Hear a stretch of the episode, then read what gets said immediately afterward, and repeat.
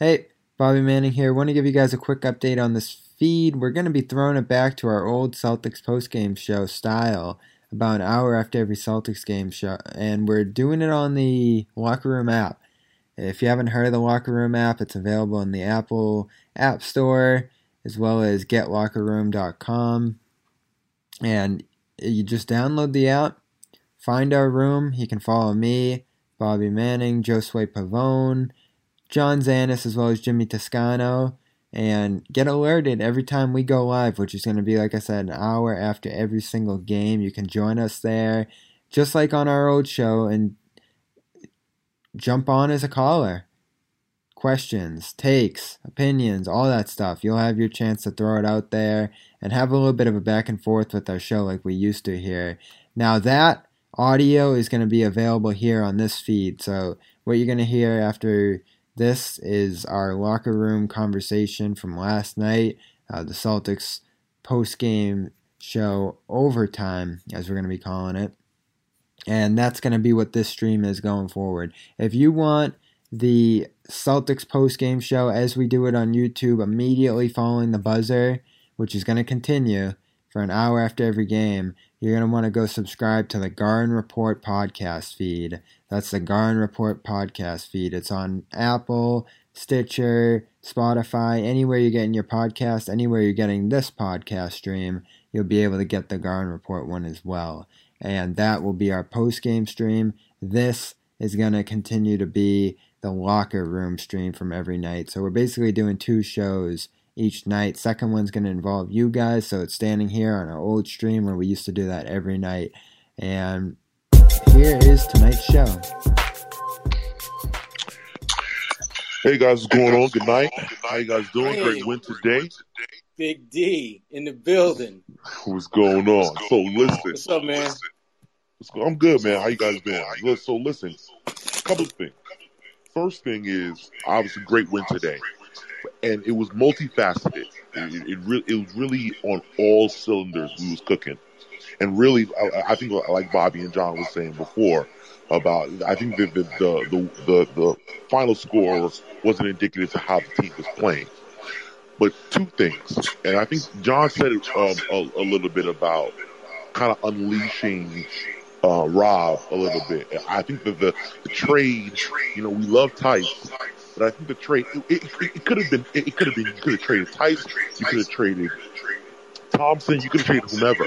But I think one of them had to go because even from the beginning of the season, we found like Brad was doing those two big lineup. I don't know what that was. Um, and it, it, it always felt like if there was like there was something holding back the big rotation and a confidence amongst the bigs of knowing what they who they are and what their role is. Everybody's talking about identity, right? What's the identity of your team? How, you know, how did everybody fill out their role? And I feel like the more you have more less mouths to feed, the more people fill into their role. Case in point, my next my next and last point is yo, Kemba looks great. And I think the reason why Kemba looks great is because even though Kemba is supposed to be that quote unquote third option, I feel like the, most of the season he's been playing a role like he's the first or the second option. So, so, so a lot of the, the offense that's run for Kemba is run under an idea that that you have to look for Kemba. Kemba has to be the the, the, person that you look for. He's the one that you you know that that that initiates that obviously in the pick and roll and so on and so forth. But but in this game especially, it didn't seem that way. It, it seemed as if right off transition, instead of looking for Jalen because we know Jalen is always that slasher, man. He, you know, when he runs to the basket, it's crazy. They looked at Kemba, and Kemba kind of pushed the tone. And so now I felt like Kemba found on, uh, like his, his niche there. He doesn't have to necessarily work for the half court and look for a spot for Kemba to find his niche. No, just leave that to Jayson, leave that to Jalen. But for him, off the transition, you know, he pushes the the, the, the, the tempo. He finds an opportunity for him to, you know, score uh, uh, um, um, buckets quick, quickly. Also I have opportunities for him to facilitate. Now you find an opportunity for him to feel involved, and yet still he's not necessarily boggling down the offense because he's not necessarily in that half court set. And so now it's kind of switched. Now he, he really is that third option, and he's maximizing that third option versus trying to play the second option, even though he's technically not supposed to be that. I just love the way everything is working now, where it feels as if people just found their niche and Yeah. they're working to their niche perfectly. We talked about this a lot on the show, Dudley. And um, Sherrod, I'm going to welcome you back in in a second. There was a little bit of an echo, so just make sure, Sherrod, when you come back, if you hear this now, um, make sure you got your headphones in because if you just have the phone, you do hear a little bit of an echo there. Uh, so Sherrod will join us in a bit. We talked about this, Dudley, a lot on the post game show. I, I, I really do want to go back and rewatch this game because you're right. There was a vibe and a feeling where, you know, a lot a lot of times in this season you felt like it was a my ball, your ball, my shot, your shot sort of offense. And this one felt more, as you said, everyone playing within their roles and their expectations and doing things when it was needed and not just when they felt it was their turn. So it, it, just felt that way all game long. And I think, you know, Tatum kind of getting that Tatum, I, I think it starts with a couple things. Tatum being more aggressive and getting higher quality shots, I think really helped set a tone for a lot of people here. Um, so you didn't have a lot of this whipping it around the perimeter and then eventually somebody just jacks a three. You're right. It, it, it, it did feel like it was a little bit more measured and balanced. It was efficient. Nobody jacked 20 plus shots in this game. I mean, Kemba did get up 17. Tatum was incredibly efficient in this one, but look at Kemba's box score. Look at his, even the last few games where he's been shooting poorly, look at how he's affecting the game. Uh, he had eight rebounds tonight. He was the second leading rebounder on the team, uh, seven assists. He's had a lot of these games where he's had five, six assists, several rebounds. So he's contributing in more ways. He's very engaged. He's very active on the defensive end. So he's made an impact, even though a lot of his box scores have been a little bit ugly um, the last few games. So I, I, total, I totally agree on that front. Um, I want to, Sherrod, are you, uh, I'm going to try, see if Sherrod can get back in here. Uh, no, not in here yet. Uh, I'm gonna Dudley. If you want to hang here for a little bit, you can. And Nas, I was gonna Cool. open up your mic and, and, and, hear, and hear from you. Yeah, what's Enough. good, guys? Hey, how are you, buddy? You me? Yeah. Yeah, I'm good. Yeah, um, I just want to ask you, John. You know, considering our start to the season, considering our expectations, our team, COVID, injuries, all that, what would you consider a success by the end of the season? Is it is it like a getting to the second round, getting to the third round, or is it like, you know, contesting Philly to a six or seven, or Bucks to a six or seven, or not I getting don't know. swept by the Nets? Like, what what do you think is the baseline where you look at like, okay, like, you know, this isn't a failure. I, I- you know, I mean, it's hard to say anything less than what they accomplished last year would be considered a success. Um, I think, you know, a first round exit is a failure. I think a second round exit will be something that people could stomach, but will still be a disappointment. Especially, look, right now they're the fifth seed. Let's say you stay in that four or five. Really, you're not getting higher than four or five if you are the fourth or the fifth seed, what are you going to do? You're going to end up playing who in that in that second round? Brooklyn. I, I don't. I just don't see a world in which they could get there. Um, it, I- think it's possible a fully healthy Celtics team could get by Philly. Um, certainly, I think they could get by Milwaukee. I think you run into Brooklyn in round two and your season is over. Uh, if that's the case, it is what it is. I, I, I guess maybe you can measure the success by are you close? You know, if you get run off the court in four games against Brooklyn, it doesn't matter what round. It's going to just show you how far away you are from the elite teams. So I may I may say as uh, it might be as much how competitive they are in these games um, as it is, uh, you know, uh, which round they get to. Because sometimes the round is just it, it doesn't matter. It's a matchup specific thing. I do think you run into Brooklyn anywhere. I just don't see it on this team, but I do think they could be competitive with Milwaukee and Philly, even though they haven't. Philly beat them three times this year. Um, I do think if they run into those guys in the second round, they could get there. But yet, I, I, I guess that's that. A first round exit would be really disappointing, and you know you might be talking about potential offseason changes uh, if that were the case. But um, Sherrod, are you uh, you with us here? I don't know if you want to weigh in here. What would you consider a success or a failure for the season for how the season ends for the Celtics? Sherrod's still not hearing us. All right, Sherrod. If you Oh, no, it's all good. Sherrod, if you can't hear, Yeah. buddy, um, Um, drop- yeah, drop- it, it's Yeah. tough. Sherrod, if you can't hear, drop out and come back in. Uh, and then we'll try to get you Not in there going. as soon as we can here. Guess that means he didn't. He couldn't hear. I think he couldn't hear. Uh, I am going to bring in somebody else here. Hang on, I lost my speaker request. Um, if you do want to request to speak, please let me know. Put it in the chat as well. Right now, the app's been a little bit wonky, so sometimes I see it and sometimes I don't. Uh, tell me in the chat that you did want to uh, jump in there, and I will invite you to speak right now. Um, my speaker record, my speaker request uh, board has gone completely blank. Um, Dudley, anything else you wanted to add here? Yeah. So so so for me also, I kind of feel like the the I don't know, man. The the the, the bounce is back with the Celtics, man. Like you know, I feel like everyone kind of feels a little bit good, and there it, it, it, it's making it's making Brad is making Brad look like a genius again, because now instead of worrying about filling in holes with like legitimate places where you have to fill them, right? In, in, actual roles that that are meaningful to the team. Now Brad can worry about filling holes for matchup purposes, just like today. So in certain situations, all right, let me throw in Romeo. And Romeo kind of held his own a little bit. I love to see. Oh, by the way, I can't stand Norman Powell. Um, Nor- Norman Powell, his yo, John, his face. I, I yo, listen. I see this guy's face. He looks like an extra on a Tyler Perry movie. He he looked like that random black guy, like that. I, I can't stand him. And then when but and when he hits and he, when he hits like dagger shots, I'm like, this guy is not supposed to have that. A person with that face should not hit necessary, meaningful shots. It's not. It's not supposed to be in this universe. Anyway, back to my point. So so I, I really feel like you're making Brad look like a genius because now you can throw in Romeo, you can throw in um, Grant, you can throw in uh, uh, Shemi, you can throw in you know some of our, our, our bench to fill in complimentary depending on what the situation is, as long as the key players know what their roles are.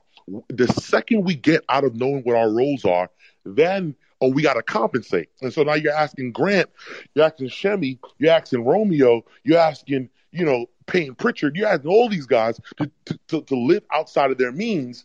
And it, it's going to be hard for them to do so. And, and then we're, we're beating them up, asking them to do great things. I mean, look look at Grant today hitting that big shot, make it feel good. Why? Because he because it, the onus wasn't really big on him, and so now when you have the, he has no opportunity to shoot his shot, he sh- he shot the shot and it went in. Th- this is the way the Celtics should play, as long as Kemba finds an opportunity to recognize. Listen, instead of trying instead of trying to be the person that sort of dominates the ball, I'm gonna be the slasher. I'm gonna dominate on transition. I'm gonna let Jalen fit in that opportunity to find a role into the offense. Both him and Tatum, as you said, rightfully said, John, making sure Tatum, you know, works as the primary option. Let him cook. Let him do what he does. Jalen does what he does. Kemba works off the, those transitions, find those buckets. This way, Smart can just be smart, and everything else falls into place. That's Yep. the 2021. Yeah, and again, uh, Dudley, thanks, thank, thank you for all of that. We appreciate it. Bobby Manning and Josue uh, Pavon both here, coming off of the Celtics post game show on CLNS Media. Uh, guys, you got me okay? Yeah, I got you perfect. Loud and clear. All right, so just two two quick uh, bookkeeping notes. We'll just uh, let you guys know again. We're doing this after every game, um, so please, by all means, join us. Let everybody know about it. We love hearing from you guys. Um, we did talk about uh, what Dudley was just saying there. This did feel like more like the Celtics, and again, trying to put my finger on exactly why it seemed like it was a collection of little things, but everything seemed more like the team you expect to see or you want to see than any version that we'd seen than most versions we'd seen throughout the course of the year. Uh, Bobby or just weigh, weigh in why you think that is. And Bobby, I'm just going to give you a heads up, buddy. I'm making you the host for about 30 seconds while you answer this question. I'm going to jump back in because uh, my damn, just giving them all the well, right right now I am not seeing the speaker. So, Bobby, uh, when I pop back in, make me the host again. But I'm going to let you guys take this question. I'll be back in about 30 seconds.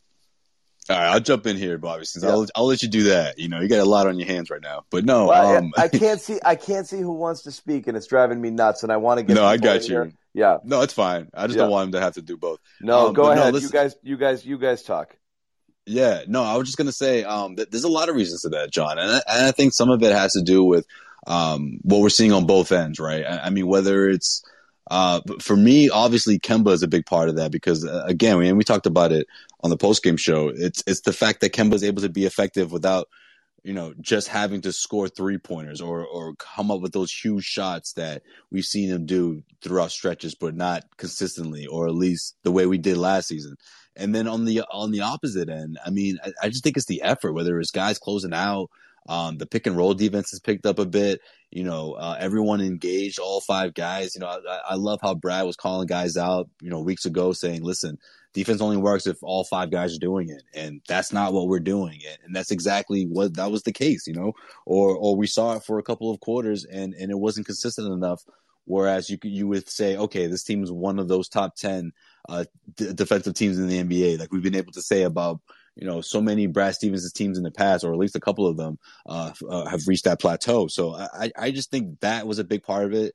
And of course, just the continuity in general, like that starting five. I, I just want them to get as many reps in as possible before the postseason because we're starting to see how they can all make each other look better. You know, how there's so many open looks between those five guys, uh, and, and there's confidence in that. You know, Robert Williams in particular hitting those shots, uh, hitting jump shots. You know, I, I think all that's relevant, and, and and all it's a good reason to to say, okay, this is the Celtics team we we expected to see. You know, months ago. Yeah, okay, slow start, we get it, but we expected the turnaround to happen sooner. Here it is now. They're out of that 500 hole. You know, tough teams are are are are on the are on the you know docket, but they're not showing that fear, or at least they're not giving up and, and going back to those bad patterns that we saw throughout the course of the regular season. You know, so that's really encouraging. They're able to piece it all together for four quarters against the Portland Trailblazers, even when they came roaring back against arguably the, the hardest closer to beat in the NBA and Dame Lillard. Dame Lillard, they never faltered. Their game didn't change. Defense, defense, defense. I've been saying it since night one of this season. This team has immense defensive potential. And I know it's kind of weird to say that on a night where Lillard let them up at times. And I know uh, our man there was talking about uh, Norman Powell having a big game, quietly hitting a bunch Yo, of that shots. dude loves yeah, that freaking dude. Like, and he has that stoic look like he's just out there cooking because he's supposed to. It's like, wait, no, wait, wait a minute. The, wait a minute. That, he hit that Khris Middleton style. You're not supposed to be doing this. Exactly. Like yeah. what's like? What are you, Khris Middleton? Klay Thompson out here, you know. I'm thinking, wait, wait, is this guy gonna win this game for them? Not winning, I shouldn't say that, but I thought, are they, are they gonna force OT? Is Norman Powell gonna force OT? I, it wouldn't have shocked. Yeah, but when it uh, mattered, they got check, stops. Let me check real quick turnovers. here. Sorry, Bobby Sherrod, can you? You're good here. Yes. Okay, Sherrod is here. We are still having issues with the speaker request. So, guys, put it in the chat if you want to talk because I'm not getting it on my board, and I will get to you guys. Okay? Um, go ahead, guys. Sorry. Keep talking, Josue. Come on now. Uh, Bobby was about to jump in. I just want to make sure Sherrod was good. We got the whole. We got everybody. We got everybody in here again, guys. If you want to speak, put it in the chat. I will invite you. But right now, I'm not seeing it on the board, and we can't fix it. Um, so, so, I do want to get to you guys. I'll see how you guys feel about the defensive performance as a whole in this game um, because I don't think we dug into it too deep on post game. Um, but we mentioned the turnovers; those were ginormous. The transition defense stuck out to me. I, they were the best transition defense in basketball last year, and that obviously slipped quite a bit this year um, with double big and all that stuff, um, and chasing offensive rebounds. But also just the ability to get stops in the fourth quarter. I remember uh, NBC Sports put up the graphic probably like three weeks ago, four weeks ago now that Boston's dead last in fourth quarter defensive rating. They're the worst net rating fourth team, uh, fourth quarter team by far in the NBA. And it's just like, geez, I mean, that's just a formula for being a terrible team come playoff time. I mean, you're just going to choke leads away in the fourth and fourth and get dominated there. It, it was an awful thing, and now you look at the net rating in the fourth quarter of every NBA team this month.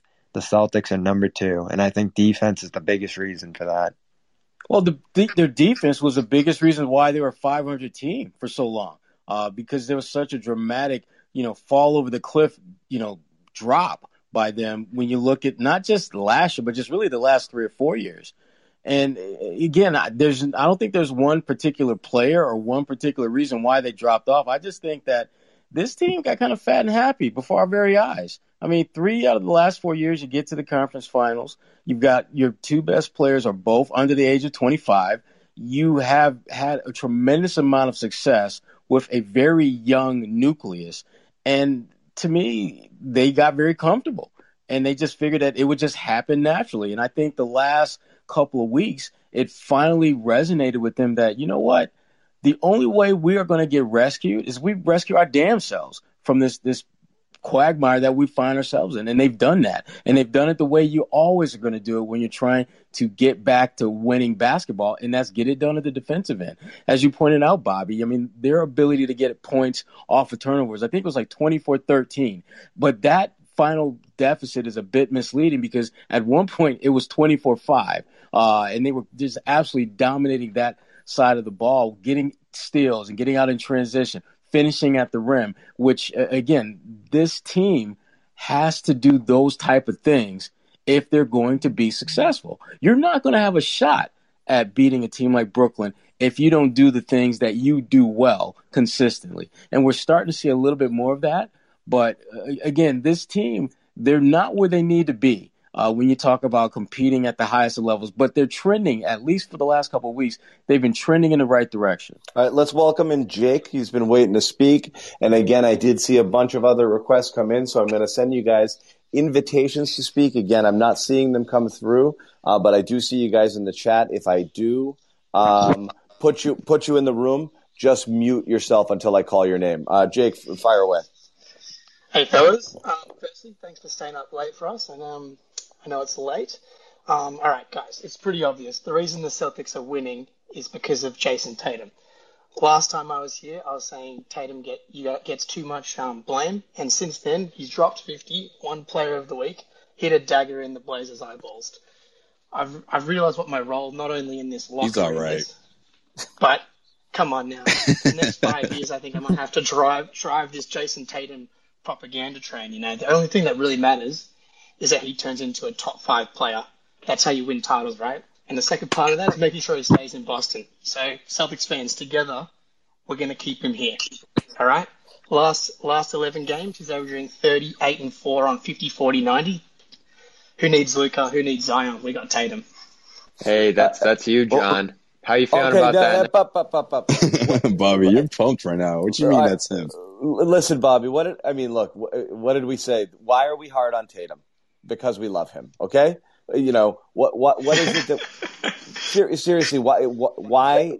Why does Tatum draw criticism? Because in we said it at the beginning of the year very clearly. The only way this team with this roster gets to another level is if we, again we use that ESPN top 50 list as just a uh, as just a a starting point for the conversation. Tatum was ranked 11th on this list, meaning on the cusp of top 10 player in terms of projecting who he was going to be. And Jalen was somewhere around 30 or something. The point we said if Tatum enters, solidifies himself as a bona fide top five NBA player, and Jalen Brown leaps into the top 10, 15, absolutely you have a superstar tandem that alone, regardless of who you put around them, gets this team to the finals. So if Tatum's not playing like a top 10 player, that's when he gets criticized. We're giving Tatum crap for just being the 15th best player in the NBA. We're not saying he's not great, but he's got to get to that next level. When he plays like he played tonight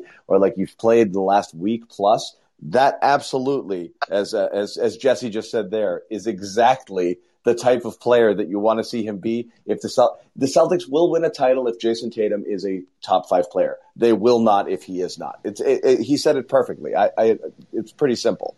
Yeah, but but John, I, I feel like okay. I think you represent sort of a small group where you're, you're just saying like, okay, Tatum is going to. We expect this from Tatum because it, it offers sheer talent. Whereas there's another group of Celtics fans that are like, well, he's been to you know three or or two uh, Eastern Conference Finals. Like, why isn't he do like why hasn't he made that leap? That alone should put him at a certain level. And it's like, well, wait a minute now. Like, this is we talked about this a little bit about a week ago. This is this is technically the very very first season where the narrative of this is Tate quote unquote Tatum's team, right? You know, last year well, it was well, whose team? Kemba. Whose team was it last? year Was it Kemba's?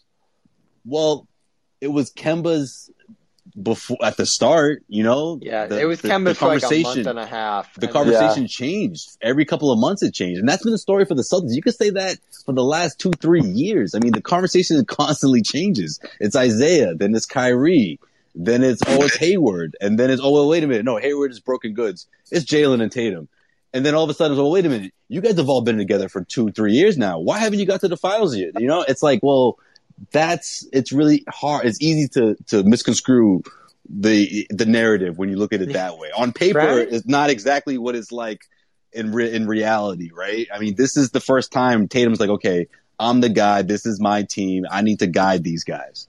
This is the first Yeah. year. This is the first it one. feels it feels like forever now because they've been doing it so consistently for a little while. But it, it's like December 2019, probably I'd say, is when they both started becoming like 25 points every night, leading the team in scoring in all those facets.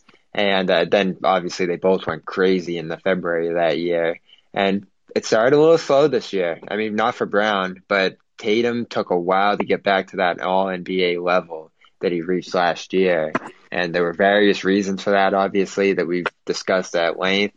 Uh, but the fact that he's gotten back here this year, because again, we don't know the long-standing impact of COVID on the guys who got it. Uh, you know, especially for individuals that have more issues with it. Like Tatum said tonight, he has to use an inhaler before every game for the first time in his life. Um, you know, who the hell knows what's going to happen to guys like him long term? It's just great that we can see he's still capable of that 50, 40, 90 production. Um, and, you know, to see him, and, and this is why I emphasize to you, John, to see him add on top of what he was doing last year now through the stretch is important because it, it it's another step on the ladder for him. He's not just getting back to last year. He's back to last year and he's doing a little bit more on top of that Diff- to make himself different better. things. Yeah, and you know what, Bobby? I think it's a fair point. The growing pains of a different role may force you to take one step back in order to take two steps forward. So possible you were seeing that in terms of you know kind of role confusion. And again, you throw that Tatum thing, in, uh, you throw the COVID thing in, and I hate to call it the COVID thing as if it's an afterthought. It's clearly a significant issue and was um, for him, and continues to be something that's there. Um, probably more than any of us truly know. Um, so absolutely, I'm not saying a pass, but absolutely you can understand why. At the end of the day, I don't think it changes the conversation of ultimately he's got to get there in order for them to be successful. If he doesn't, he'll still be a great player, but I think their ceiling is capped. He has to get to that next level. And No, they got to go through all these all these Yeah. growing pains because it's the only way to the top for them. Like it's gonna be exactly. riding his back. Yeah. Right, and he has to be that soup that that almost perfect player, um, whether he's ready to or not, for them to get there. And if he's not, then they have to wait a little while longer for him to be. And if if i- i- i- you know, and you hope that he can get this there. is him at uh, 22, and we can say the whole 19 thing, but like tw- when do they, when did these pros usually hit their stride, Sherrod, and what you've seen over your Us- career? Well, usually they in their like late twenties, like mid to late twenties, like in that twenty I think of that. twenty eight window. So yeah, so and that that's why. Like where's I'm- he gonna I'm be not- at at 25, 27? It's crazy to think about. Well, well, I it's- mean, it's- you're right. It's crazy to think Yeah. about, but it's it's it, it's one of those things where because he has set the the frankly the we we talk about his ceiling, but let's talk about the floor that he's established, which is pretty damn high. I think that's where a lot of the criticism and questions come in about Tatum because he's done such an incredible job at such an early age. I mean, you know, we just you know celebrated the other day the Celtics, you know, him being the fastest player in franchise history to get the 5,000 career points. Uh, th- so th- there's a lot of things about his game that are forcing folks to look at him in a very unprecedented fashion.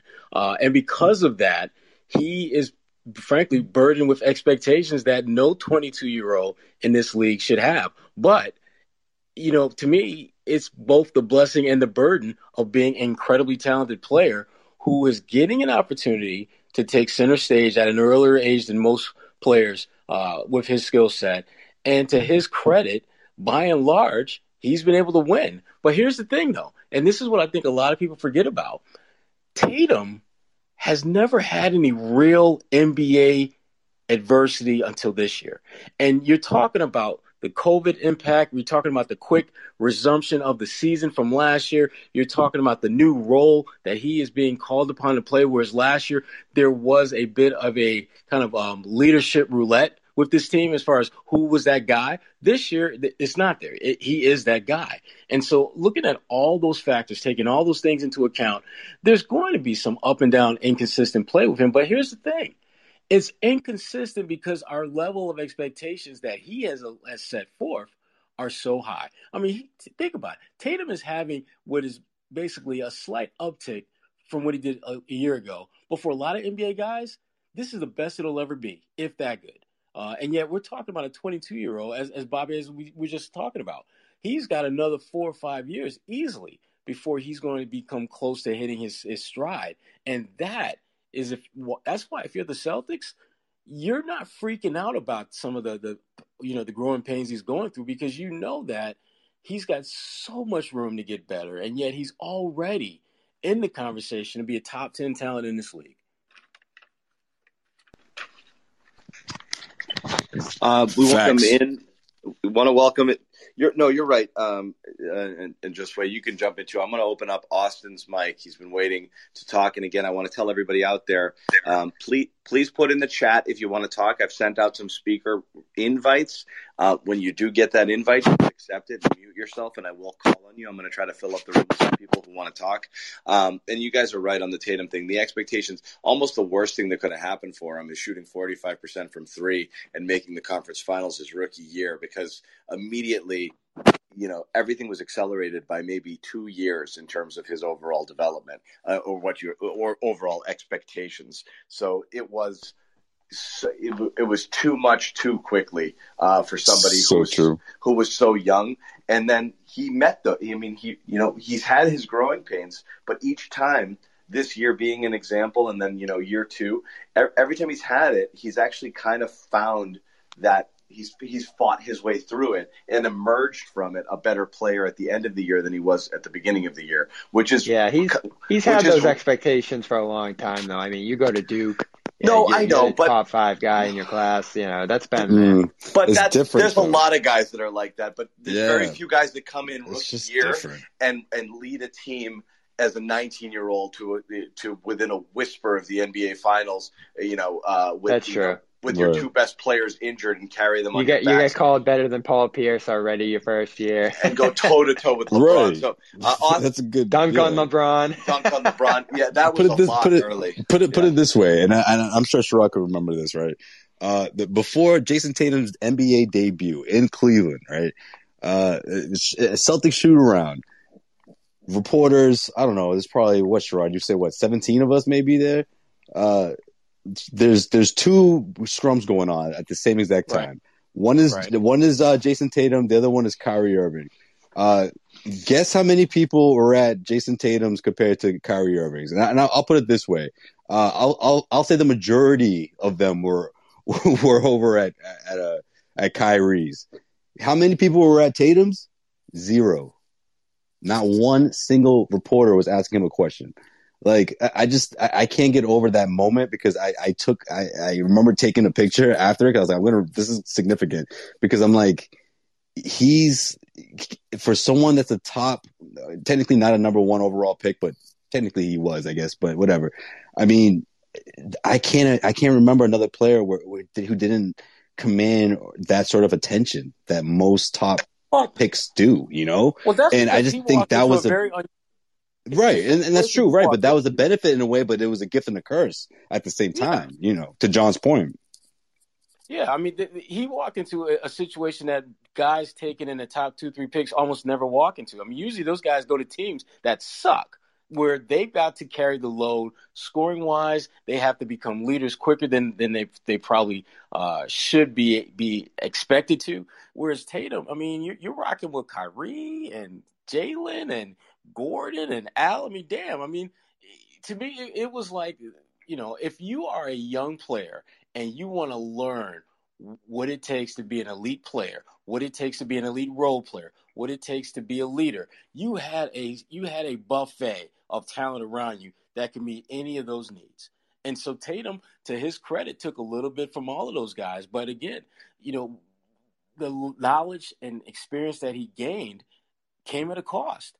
And and that was and to me that that cost was his ascension to being a great leader it's going to take time because he's been in situations where he was surrounded by great leaders who took a lot of that pressure off his shoulders. He didn't have to be a great leader. This was the first year where he really has had to take on, I think, a bigger leadership role. But when you look at the quick, again, and this is not making an excuse for him, these are just facts.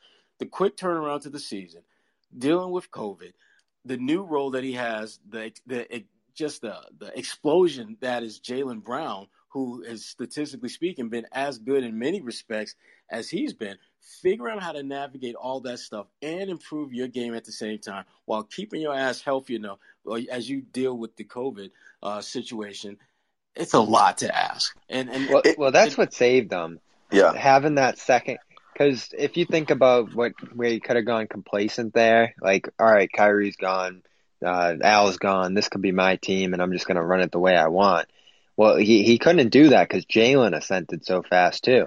And all of a sudden, by the beginning of this year, Jaylen was in a place where we could legitimately ask, like, is Jaylen going to surpass this guy? Yeah. Because that's how good Jaylen is. And I think, you know, we, we talk about do they complement each other? They certainly push each other. It seems like.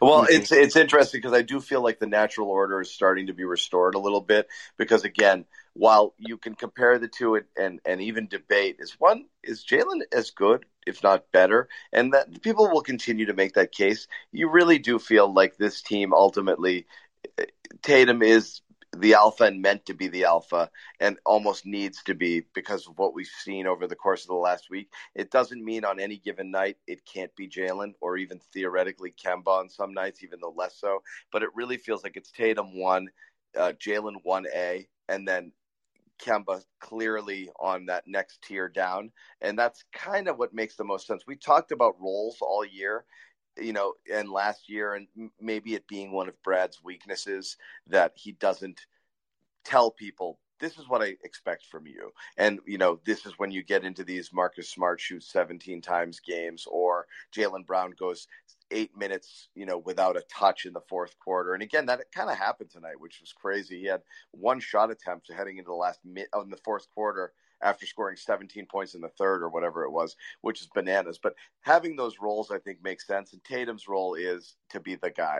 Uh, let's welcome in Austin. He's been hanging out for a little bit. Once again, I just want to remind everybody here in the chat. Um, we are. I'm not able to see speaker requests, so you have to put it in the chat if you want to talk.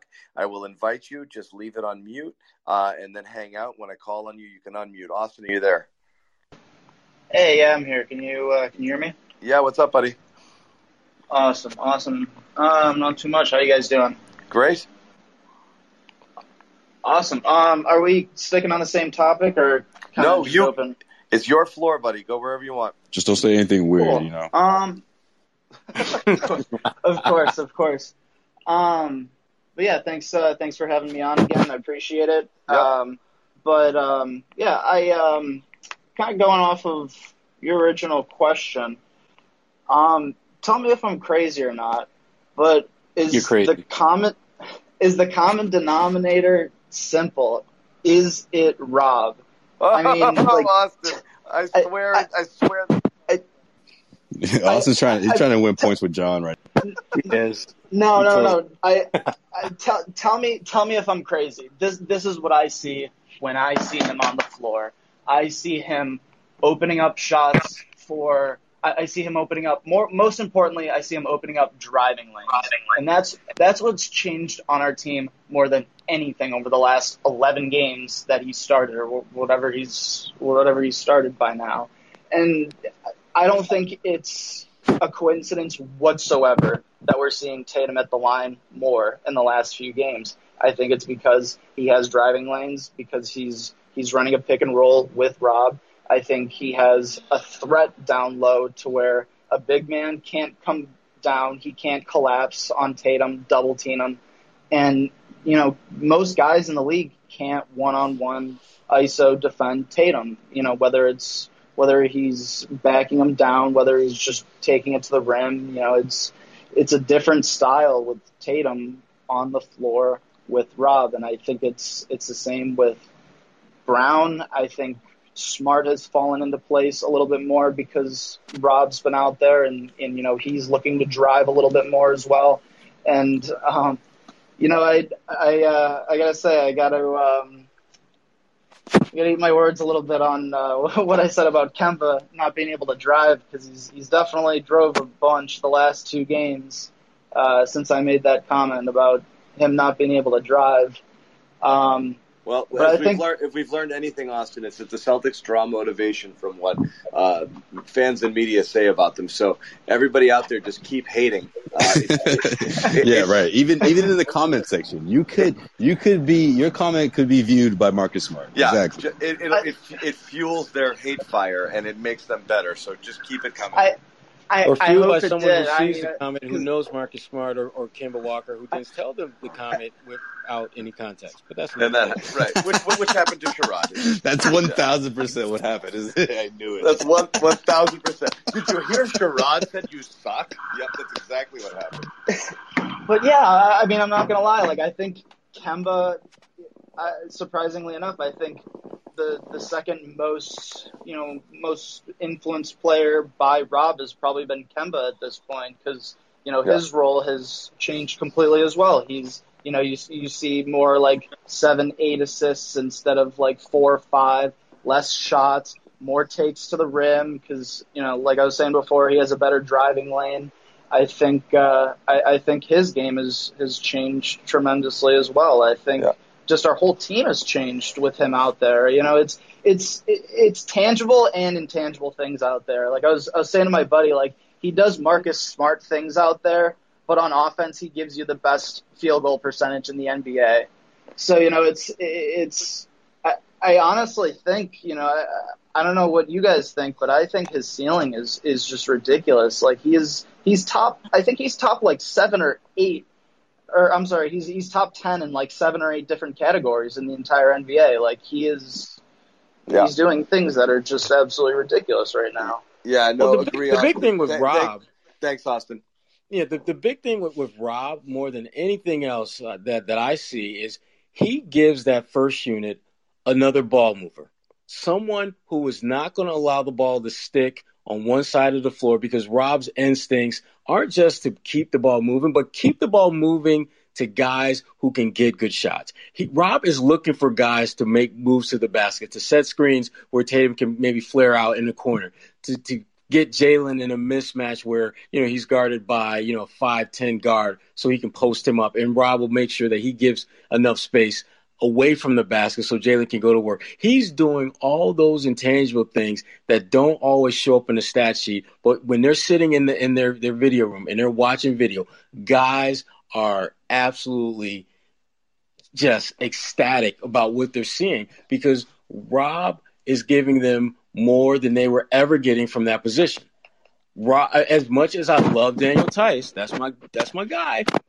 Rob is giving them a dimension that is a better complement to Jayson Tatum and Jaylen Brown. His ability to move the ball, his athleticism at both ends of Oh. the floor, his Yeah, Daniel ability Ti- to finish at the rim. Yeah. Yeah.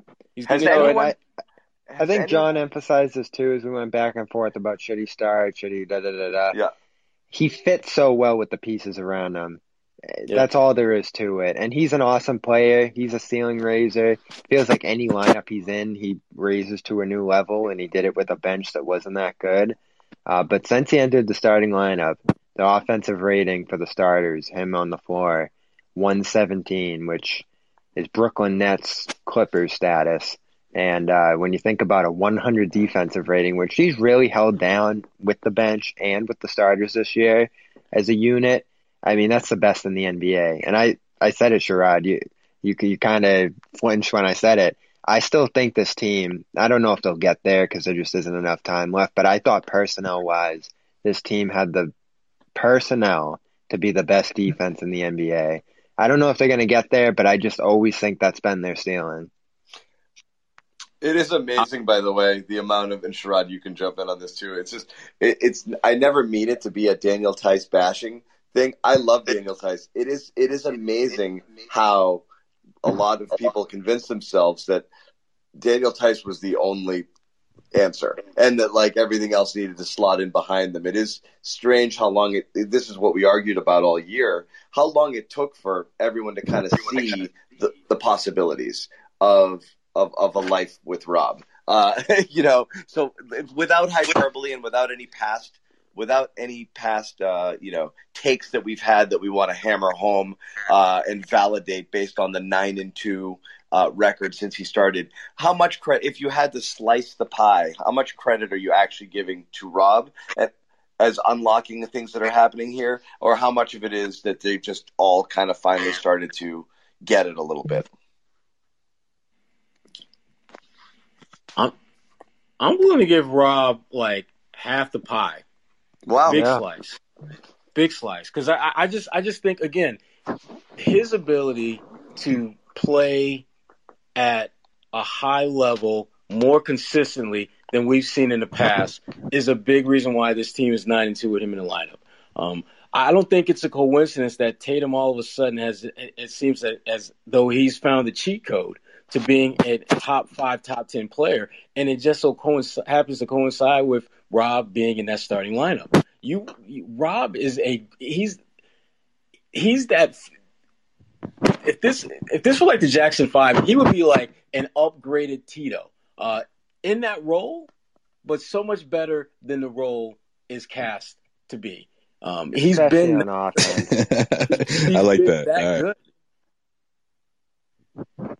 Yeah, definitely. And and I think uh, when he's doing things on offense, even if it's just and you talked about it a lot too, Sherrod, even if it's just him getting the ball in the paint and giving it right back out, like it, just it it makes things easier for his teammates. And I think not every seven footer can do that. I don't think it's one of those where, oh yeah, just throw it up there and he'll grab it. Like, no, you have to have that skill set. And I think he does. And I think that, um, that's something that he's improved on, you know, he's put forth the effort to make to make to make this stride. And I think he's allowed himself to be consistent in that role, which is key. And right, but when- there's a lot of effort say- in that, Bobby. Right? I, I mean, I, I feel like this is Rob really fighting to get that. I mean, remember when the season started? What he was saying at you know the virtual media day, how like you know uh, talking about how, what Al Horford meant to him and how much he influenced him, and how this is the year he was going to make that leap. And now he's now he's showing it. You know, he wasn't just he was just saying it back then, and he was you saw glimpses, you saw a glimpse of it here and there, but now now he's he's, he's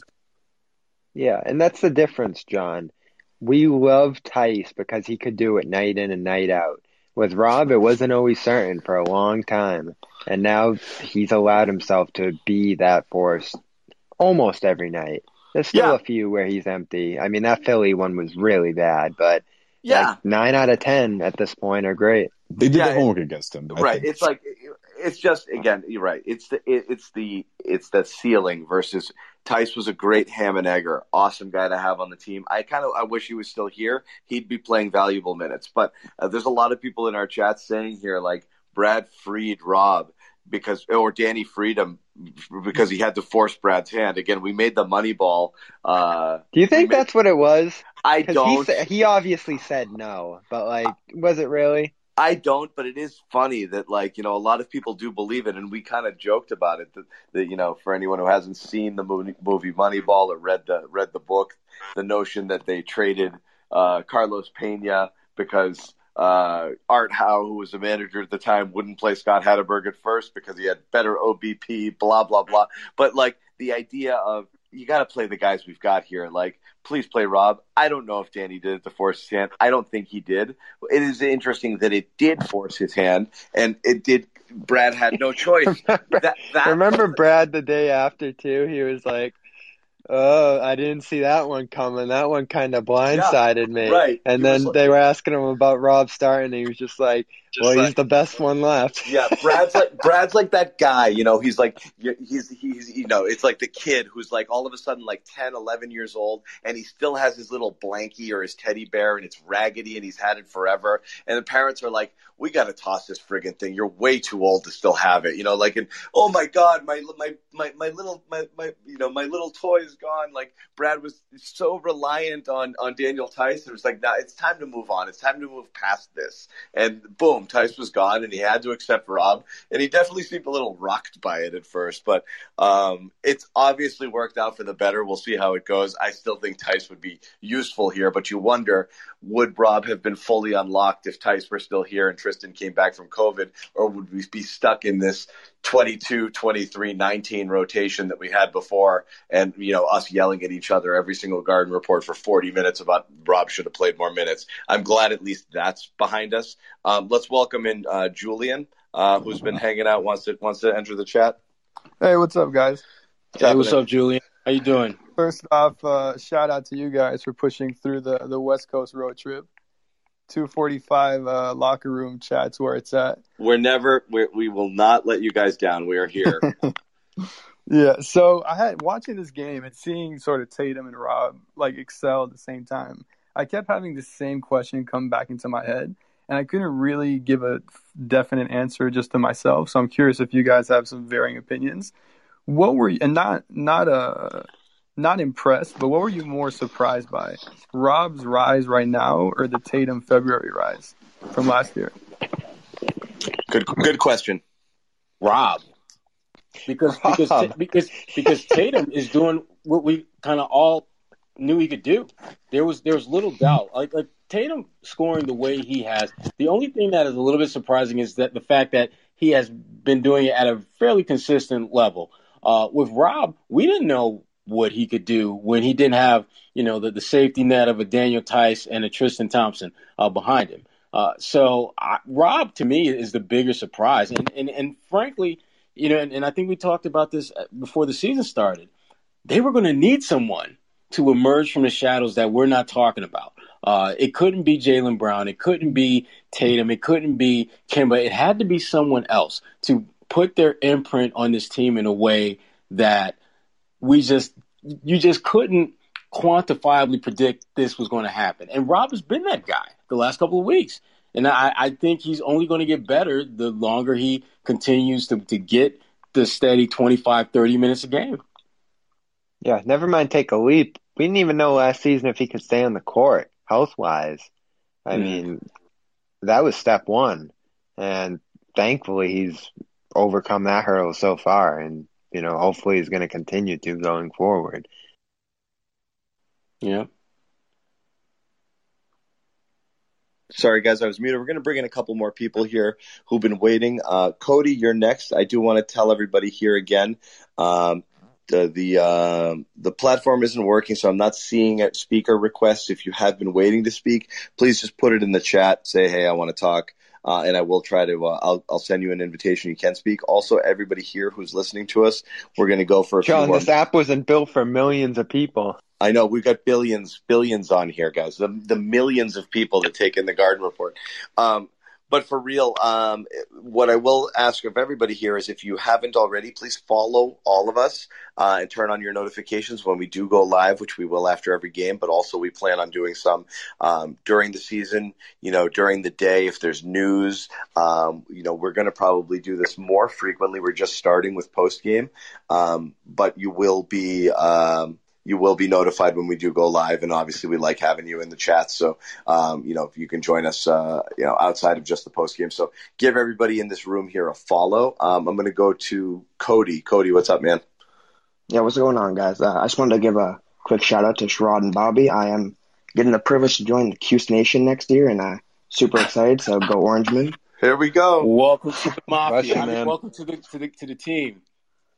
Thank you, thank you. Uh, and you will be watching hate, this game. You, by the way, if you enter the broadcast media field, you can basically assure that you will be hated by everyone who did not go to Syracuse. uh, one question after a second, John.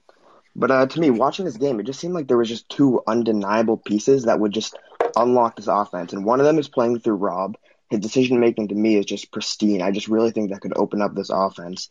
And the other one is just driving. Like we talk about it all the time. Like when you drive the ball, you get good looks at the basket. You get to the line, you drive and kick and get open looks, and uh, that just does everything for us. And you know, when we get Fournier back, that'll add another piece.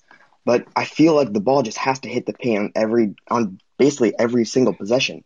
I think it just opens up everything. I don't know. Give me your thoughts. Yeah. I, have been singing that song for the longest time. These guys yeah. know how about that. I am all about the paint touches because I, I agree. I mean, I, I think it just opens up everything, and you don't have to take a shot in the paint. You don't have to spend a ton of time in the paint, but at least get the ball in the paint to force the defense to move, to wiggle, to shift, to shimmy, do something, and that allows guys like Tatum to do what they do best in, in those ISO situations. You can still have paint touches and be an ISO team. In fact, being a, a paint touching team opens up your ISO game even more so because defenses are going to have to move more, and defenses don't really want to do that. Uh, they're not necessarily built to do that, particularly in this day and age in the NBA, where defense seems like basically uh, they kind of opted out for for many teams opted out of defense pretty much all season long. Uh, so I, I'm I'm with you on that. I mean, absolutely. I I think paint touches is huge for for any team, but particularly for the Celtics, based upon the type of players, the type of talent, and the skill set that their guys, their main guys have. Yeah, my my only question for Rob going forward to, from this point, and that I've said multiple times, I have no doubts about his offense and his ability to impact that part of the floor going forward consistently. Uh, come playoff time, and I want to emphasize this tonight because we're having the Rob party. I kind of see it as my job to push back Rob a little bit because this fan base is I mean, Rob can do no wrong for this fan base. The defensive positioning with him has to improve. I mean, everyone had this notion in their head that like Brad hates Rob and he was burying Rob and he just had this irrational doubt in him. But there really is something there on the defensive end of the floor that he has to clean up and that drives Brad crazy, I'm sure, as a defensive coach. There's just these lapses, whether it's, you know, being out of position, getting bumped off his spot in the pick and roll, uh, not getting out to perimeter shooters, uh, just an awareness on that end of the floor that's going to be heightened come playoff time. And I'm interested how John feels about this, his ability to adapt to a playoff atmosphere where every single miscue is going to be heightened because, you know, let's face it, you've said this, right too. Like, the regular season this year has kind of been a little lackadaisical. Like you can miss a few possessions, you can take a few possessions off, make up for it here or there. Come playoff time again, it's going to be back down to every possession is ginormous. And if he, you know, misses two or three here or there, that can swing a game. And again, this isn't all on Rob. Other people do make mistakes too, as John always says. But that's what he's got to get I, to. I'm legit concerned. As bullish as I am on Rob, I actually am worried. Um, you know, uh, not worried. I'm I, I, I, am not certain. It's another big gonna, step he'll have to take. I, am not certain. As we talked about on the post game show, the continued evolution of his game, seeing him catch and shoot a little bit, you know, score some face up buckets and things that he hasn't done. It just you know, you want him to do the things he does now at the at, at, the highest level. You need him to stay disciplined. You need him to stay home. You need him not to go up for every because right playoffs come. What happens? You want to do it. You want to listen. His make, his assignment you, come playoff time, at, at least in round two, maybe in round one, is going to be either Embiid, Giannis, or Durant. I mean, that's just like zero to a hundred right there. Yeah, look, I mean, again, it's you're right. You get to the playoffs and you want to do even more, which means you're going to be even more jacked up, which means it's going to be harder to keep yourself, you know, you know, grounded and focused. I mean, grounded literally and figuratively when you're talking about Rob. You know, don't go up for every fake. Don't get yourself in early foul trouble again. I mean, it's the, the, the, the ripple effects, I mean, never more clear than in the Philly game of him taking himself out of the ball game is so significant for all of the reasons we discussed. What he does for that offense and the, and, and, and the, you know, their offensive rating when he's on the court he can't take himself out of games in the playoffs. Miscues are fine. I think the most important thing is focus on the things that you do well, stay disciplined, stay on the court. Don't start freaking out, you know, and, and don't let the moment get to you. I don't know. I mean, what do you guys think? I'm definitely um, a little bit. Uh, that's the know, only reason. I'm a little bit anxious about the playoffs because I don't know how it's going to go. Yeah, that's the only reason I advocate for Tristan is because I just trust his level headedness a little more, like his ability to stay steady in those moments, not foul his head off if he gets in a tough I, matchup early on. I don't disagree. I am a little. I don't know, Sherrod. What are your thoughts here?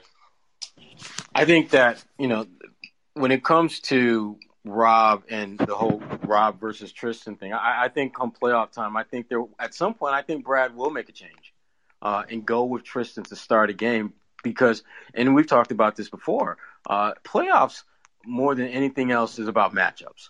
It's about creating not only the most favorable matchup, but also creating matchups that don't crush you. Uh, and Rob, I think you're going to see there are going to be some series, there are going to be some matchups that Brad is going to see at the start of the game where Tristan is just a better fit for what they're looking to do. And I, I, think hope Rob he doesn't. Play. I hope he doesn't do that, Sherrod. I, at this point, I don't. I don't see the benefit in that switcheroo um, situation. I see as the game evolves, kind of playing, you know, playing the hot hand, so to speak, or matchups. I, you really think he's going to just say this is a Tristan series and I'm starting him if they face uh, Embiid and the Sixers? Because I think that like ends up neutralizing a lot of what the good of what Rob brings brings to the table. I think you have to ride Rob and hope that he is again the best version of himself, or else I, I think it's I, I, think you're I think you're killing yourself there if you. Well, if, if Rob can continue to play at a consistently high level, which we've seen, then yeah. But I, I think between now and the end of the regular season, I would not be shocked if, if Rob has some slippage where he has three or four or five games that aren't very good. And at that point, at this point in the season, those are the kind of games that if you're a coach like Brad, it's going to give you a moment to pause and think like, well, damn, if he's struggling down the stretch here against Team XYZ one two three, damn, we got to open up against Philly. Shoot, mm. maybe I'll go with Tristan to start, and Rob and Rob will obviously play. Ugh. We got a few other guys John, waiting. Th- yeah. These commenters can't believe we're up. I mean, this is this is just another night. this, is, like I said, is we do Bob, this every day. Bobby, yeah, yeah, Bobby and I are still texting each other at 3 a.m., so it's not a surprise. Uh, jo- Josue's been asleep for two hours. That includes the garden report. okay, that Josue, Jos, we lost Josue about 20 minutes into the into the oh, into the original post game show. So, he is right now. I definitely just, give you guys props for staying up. yeah, is this is Albertson? Is this you? Uh, yeah. Yeah, Fred, What's chime up, in. Albertson? We wanna, What's going on? We want to get to you. Oh yeah. So, so I have one question though. Uh, so my question is, when do you guys think that we'll win like our first championship in a while? Uh, Bobby uh, thinks Bobby thinks this year. This year? Bobby I mean, thinks it, this year every year. What do you mean? and it, so this is the truth, frankly. Oh boy, here we go. Why in do any I always given feel like year, people are about to lie to me when they tell me now this is the truth? I'm I'm just gonna explain the situation because this is this is what it comes down to. Okay, you either need to build the super team that Brooklyn has, which obviously Boston doesn't have, or you need to catch some major breaks like the Raptors did in 2019. I mean, those are really the two paths to a championship in this league. Uh, I don't know if the super team's coming for Boston just because all the flexibility stuff we talk about all the time. They don't have great flexibility to add to this core unless they draft some absolute steals. So this year, any year to come, they're going to have to get some breaks. Now that can be injuries. That can be a team losing earlier than expected. Uh, maybe it's Brooklyn absolutely falling apart and just having chemistry concerns that uh, we, we feared for you know certain parts of this or that year. Uh, the problem with this Celtics team is they'll have to catch like two or three. It feels like just considering the teams in front of them, and then you get to finals time. I mean, that's a whole different level that this team hasn't even reached. Uh, so it's not in the cards this year. It, it just isn't.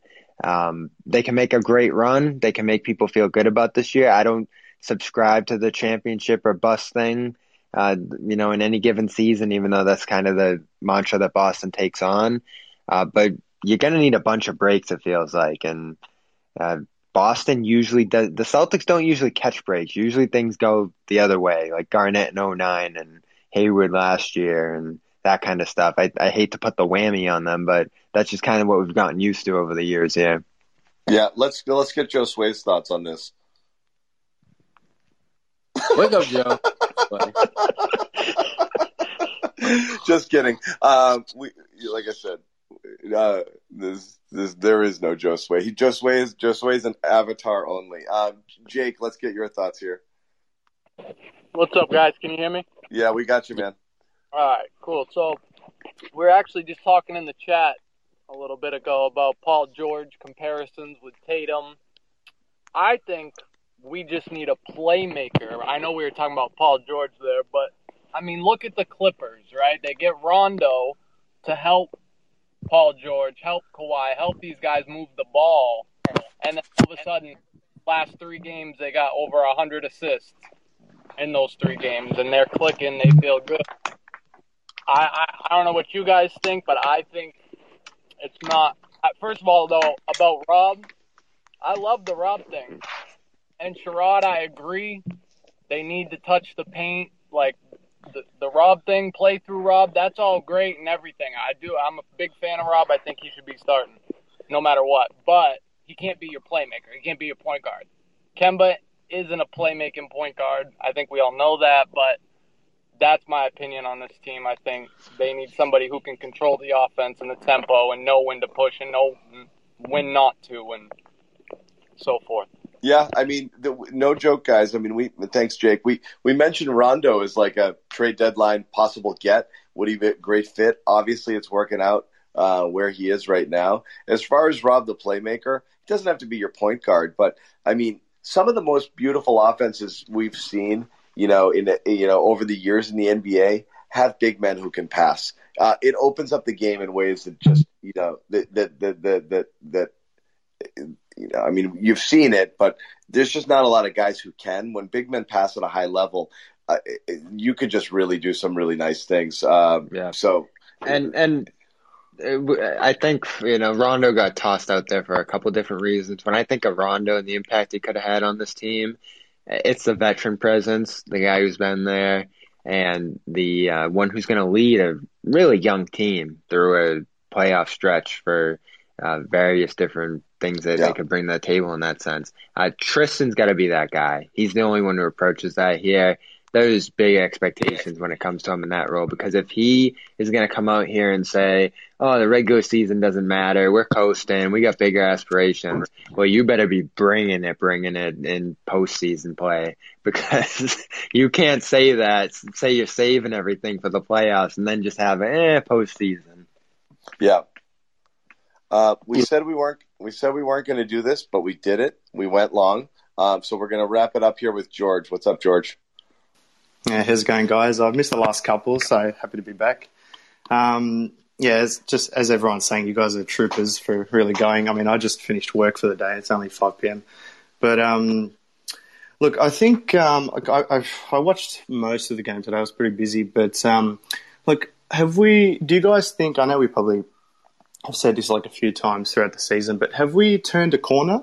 Because I mean, there was some there was some stretches today where like we were just all out attack, you know, on the offensive end, and and then defensively, like I mean, you, I got to give you guys credit. You guys have really spiked Smart, um, you know, to really, you know, just improve everything, and um, it's just almost electrifying his defending. I mean, that one where he he went for a dive, but he wasn't even close to it on the offensive end. But then he came back and threw it behind his back. It was incredible. But um, do you guys think we've like turned a corner because you know, like coming into like I'm not saying championship this season, obviously, like Bobby was saying, but like last season we went to the playoffs playoffs thinking like you know we weren't really going to do anything. Gordon went down, and then you know we were starting to get do well. Milwaukee was struggling. We're thinking you know we might have a chance here, but like, do you think now we've started to turn a corner? You know, Rob's playing minutes, um, Tatum's getting a bit, bit, bit better, Brown's kind of becoming a bit more efficient again. Kemba starting to do better. Like, I don't know, what do you guys think? Jose, Josue? No, I'm kidding. Whoever wants to. yeah. Damn, Josue, wake up, bro. I, what, I'm gonna, what, I'm gonna, what I'm going to tell you guys right now is I'm going to leave this chat open as long as Josue's on it. And, and, and, and w- w- you guys could just stay here until he wakes up and, stuff, and, stuff, and then just start talking to him. Just keep it to the next post game. He'll still be here. Yeah. It's gonna be like when someone falls asleep at the party and everyone's just like drawing on their face or yeah, yeah. exactly right. this will be the virtual virtual, you know, dick on the face, you know, like for just way here. Let's just leave the chat open. Uh, all right, George, thanks for hanging out. I don't know we talked thanks, about guys. this. Did this feel like a, you know, this was my favorite game. Um, you Let know? me ask you this, John. Yeah. You didn't want to buy into this year's team. Like you didn't think they had it. Are you changing your mind on that front? Because Fournier is going to come back and make it What, even do, better. what does what does they have it mean, Bobby? Just so what folks are clear what you mean by that. Yeah, ability to make a run here. You know, win any given playoff series. I, I, I just don't. Uh, like, I just don't. Um, only because it's again, it's I, I just I, before before you before we knew what happened, Brooklyn built a super team. You know, like it, it's just like you need something to go wrong there. Like if KD, you know, Achilles flares up or something, or Harden, if one of those guys goes down, yes, that opens the door a crack. Could could the Celtics playing at the highest level take down Philly or Milwaukee? Possibly, but I think they got to play a near perfect series. So you know, you always want to be the team that you know, I, you know, eh, we will win unless, not we will win if. You know, you want to be the first one. Like we will, we are, we, you, we can beat this team. We are going to the finals unless shit happens to us. Not we can, we'll get to the finals if this guy gets hurt and blah blah Yeah. blah that and a play a perfect series. They don't have margin for error against these teams because they are more talented, they're deeper, um, they're better built. So there's I just don't see it. Could they catch lightning in a bottle? Absolutely. Um, but it, it just as I said is I think you're hoping everything comes together perfectly. And if it does, who knows? But look, I mean, look what Miami did last year. Miami started playing their best ball at the time that mattered the most, and they rode it to a finals. And they started becoming a, and it looked like the Celtics were too. I mean, the Celtics entered the bubble, you know, as what the third or the fourth seed, um, and by the time they finished, before Hayward got hurt, they were the most fashionable pick to make it to the finals. You know, they were playing Yeah. at that level, so you never know at the end of the year who's playing at what level. You could see drop off again. You've got Embiid, and he. Embiid's constantly an injury risk, you know. Um, Simmons has tailed, you know. Philly looks more beatable than before. I just that Brooklyn Giant to me. I, I think that Well, there's, a, there's matchup just- stuff in there too. Like Boston's shown to be a pretty tough matchup for Milwaukee if it comes to that. Yeah. And then I still look at Philly for, despite all you said, and say the Nets would be hard pressed to find a way to stop Embiid for a whole series. Just the way their team's constructed, uh, Mm-hmm. Mhm. they have no one who can even stand in front of them. Never mind slow them. And so I still look at the Nets and say, like, I, I came into this year thinking that they were just going to breeze to the finals, but that that Philly thing and the defense thing for them too. Like, say that is what lines up on one side of the bracket, and then it's Boston, Milwaukee on the other, and maybe Boston catches a break there. Like, who? It, I, I again, I don't think the Warriors exist right now the way we describe them from like 2016 to 2018. I don't think there's like a force in the league that makes it so that no one else can compete. Even though I have a massive amount of respect for the Nets. Uh, yeah, I don't know, Sherrod. uh, uh, What do you think? Is there is there a world in which they uh, do your expectations change for this team based on what you're seeing recently?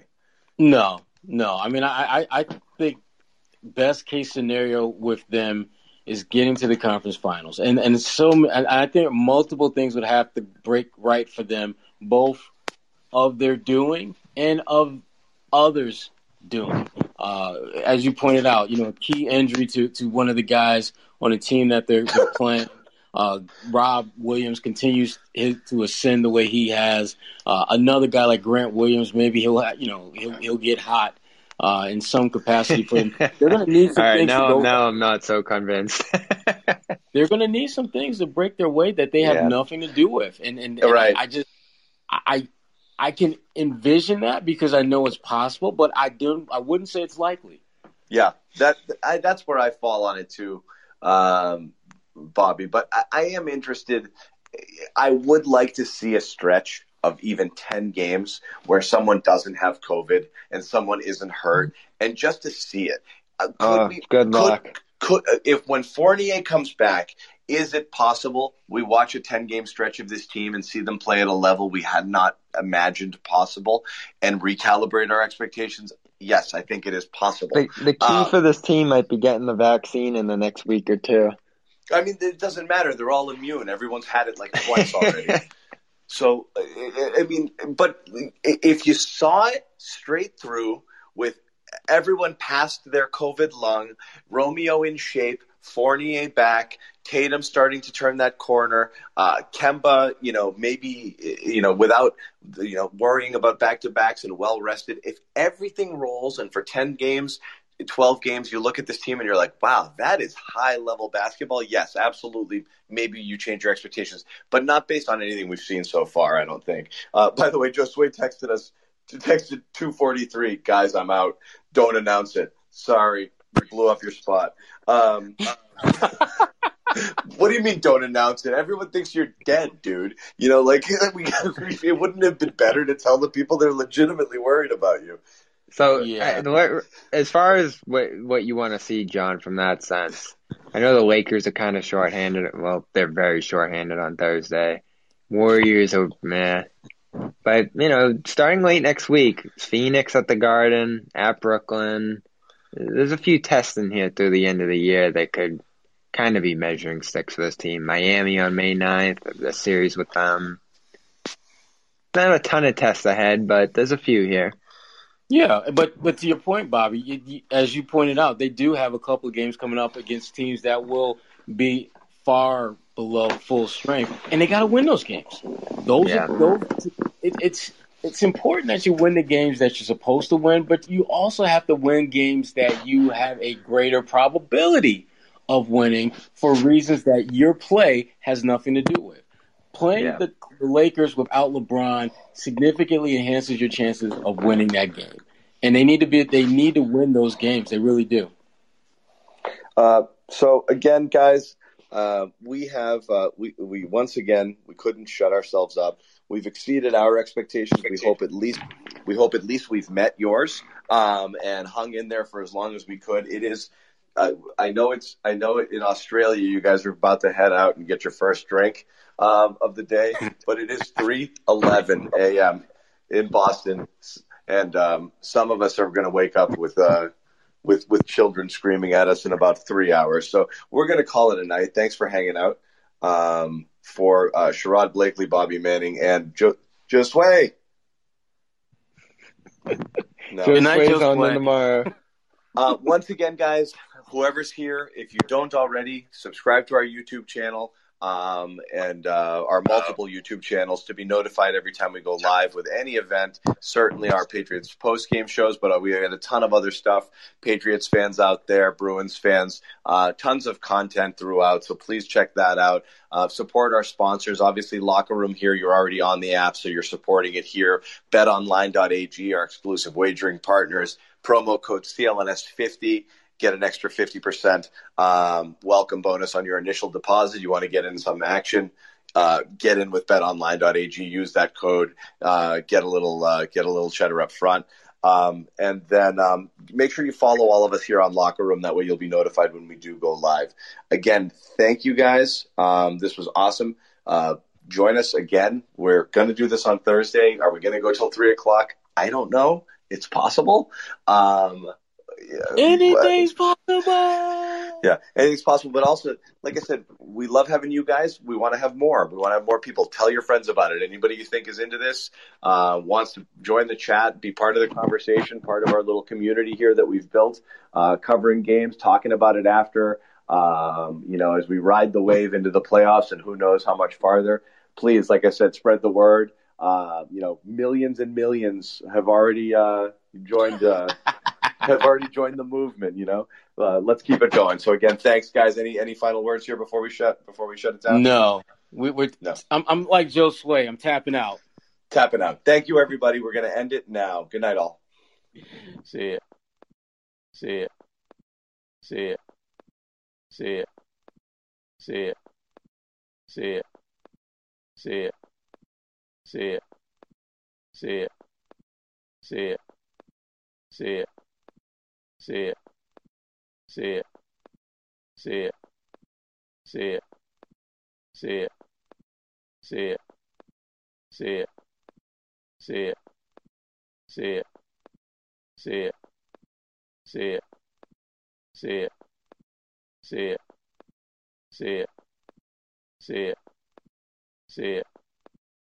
it. See it. See it. See it. See it. See it.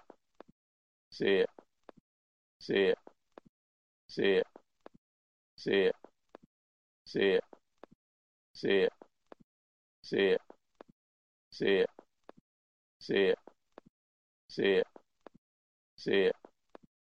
it. See it. See